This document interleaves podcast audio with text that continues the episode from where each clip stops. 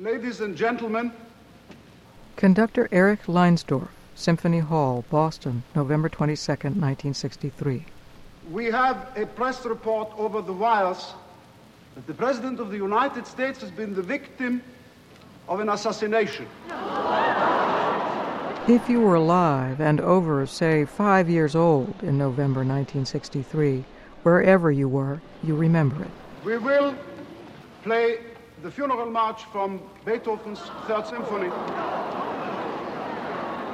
The nation heard the news over wire services, radio, by word of mouth, public announcement, and, most dramatically, on television. Television took over our lives for what are sometimes called those four dark days in Dallas the Friday of the assassination of President John F. Kennedy, and the Saturday, Sunday, and Monday that followed. And on the next Thursday after that, the country huddled around its Thanksgiving tables, struggling to recover, which I guess we did.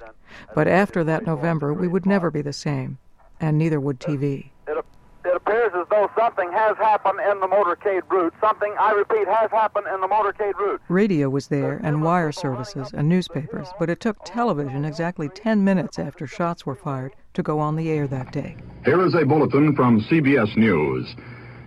In Dallas, Texas, three shots were fired at President Kennedy's motorcade. That began four days of on air improvisation, television's first continuous coverage of a prolonged, painful breaking news story. It was impossible to tell at once where Kennedy was hit, but bullet wounds in Governor Connally's chest. There hadn't been an assassination of, the, of a president since uh, McKinley at the turn of the century. Thomas Doherty is professor of film studies at Brandeis University and has written about the TV coverage of the Kennedy assassination. So even without television, this would have been uh, uniquely disorienting and shocking.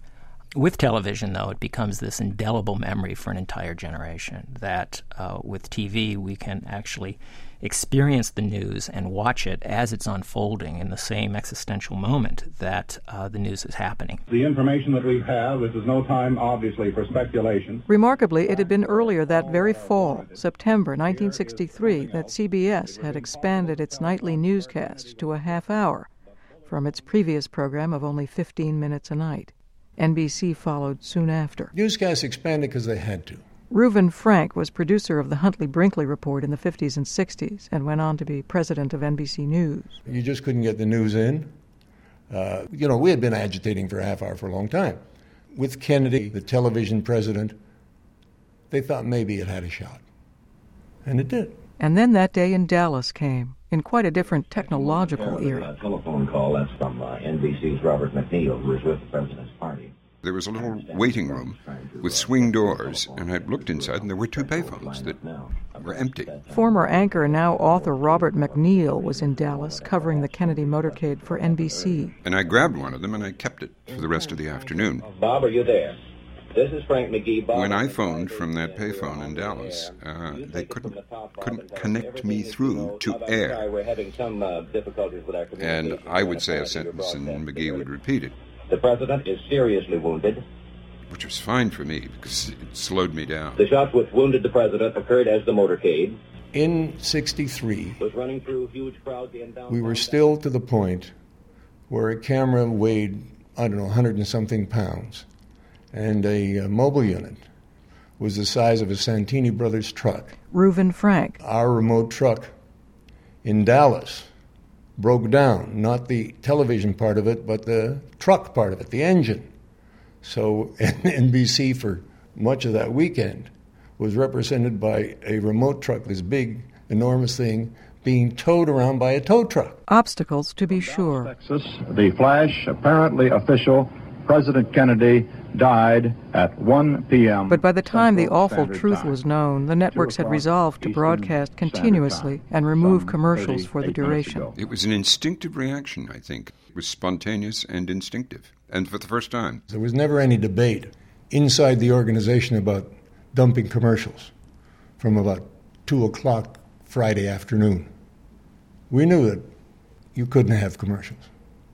Some people on the money side start to agitate for going back to commercials, and we just threw them out of the office. By the end of that first day, America was exhausted and transfixed. Six o'clock, November 22nd. Thomas Doherty. The cameras are there to record the coffin being uh, you know, taken off the plane and loaded into a hearse, and you see this image of uh, Jackie Kennedy.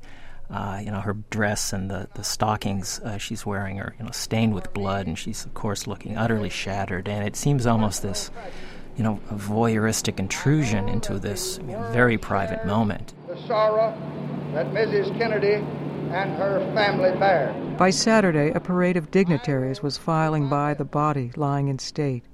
There were more details about a suspect, Lee Harvey Oswald, and reporters were struggling with the reality of a new president. Vice President Johnson, President Johnson, I'm sure that many of us have made that mistake and will repeat. Repeat it Nothing could have prepared TV or its viewers for Sunday. A lot of folks would say that it is the Sunday event that is truly the one that unhinges America ever after, and that it, you know this is really when the '60s uh, began. It was Sunday morning. Reuven Frank. And the president of NBC was watching at home along with half the country, and he was getting bored with what we were covering, and he said, "Switch to something live," he said. And the only thing we had live was Tom Pettit nobody really thought it was worth covering. NBC reporter Pettit was following the prisoner, Oswald, as he was moved from jail to jail. They switched, and there it was. There is Lee Oswald. He's been shot. He's been shot. CBS had had its cameras running, but they had switched to an essay at the time. They insisted finishing the essay rather than coming to us live. Dan Rather was in Dallas covering the Texas trip for CBS. At a time when I was first asking, then calling, then screaming, come to us live. But decisions get made. Uh, that was an unfortunate decision. We turned it, the videotape right around and played it, you know, immediately so you could say, well, really, what did it amount to? But at the time, to say I was disappointed would be a vast understatement. Firecracker rang out. He grabbed his side and he said, "Ow!" Nielsen ratings have never even approached ever again uh, you know, the, the, the, kind of you know stratosphere that they had uh, on on that day. Uh, literally, 93 percent of the American public was uh, by a television, you know, watching on on Sunday. Monday, the funeral. You didn't need to have people nattering on about nothing and just bloviating to hold the airspace. There was enough inherent drama in millions of people weeping over their television sets. What did television learn from November 1963? From then on, the presidency, it, it just took over the news. If I, by the way, I don't think this is peculiar to television. I think all news media. The White House bureaus' coverage expanded exponentially. A lot of people felt they had missed the biggest story of their lives. And from then on, nothing the president did or does is not covered. I think I know before Dallas, I had no idea of the power of television to move people. It's a shared national experience.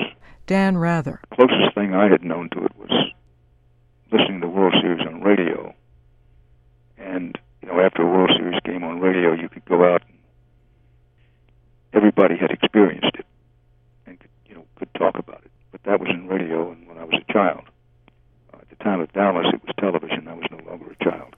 I didn't feel my own feelings until the day of the funeral. Robert MacNeil. We were filming, and um, a man came and sat down and put a transistor radio down, and it happened to be tuned to the funeral in Washington at the moment when the Black Watch Bagpipe Band passed. And suddenly, all my defenses and everything just dissolved, and there I was sobbing, tears running down my face. There it was. And suddenly it just all poured out. Television, and all of us, grew up those four days among those images. It was a crisis more fully appreciated by watching than by learning about. That's what television could and can do. Jackie Kennedy knew it, even that night in her bloody skirt. She'd been asked by many why she'd chosen not to change clothes. No, she said, let them see what they've done. For On the Media, I'm Sara Fishko.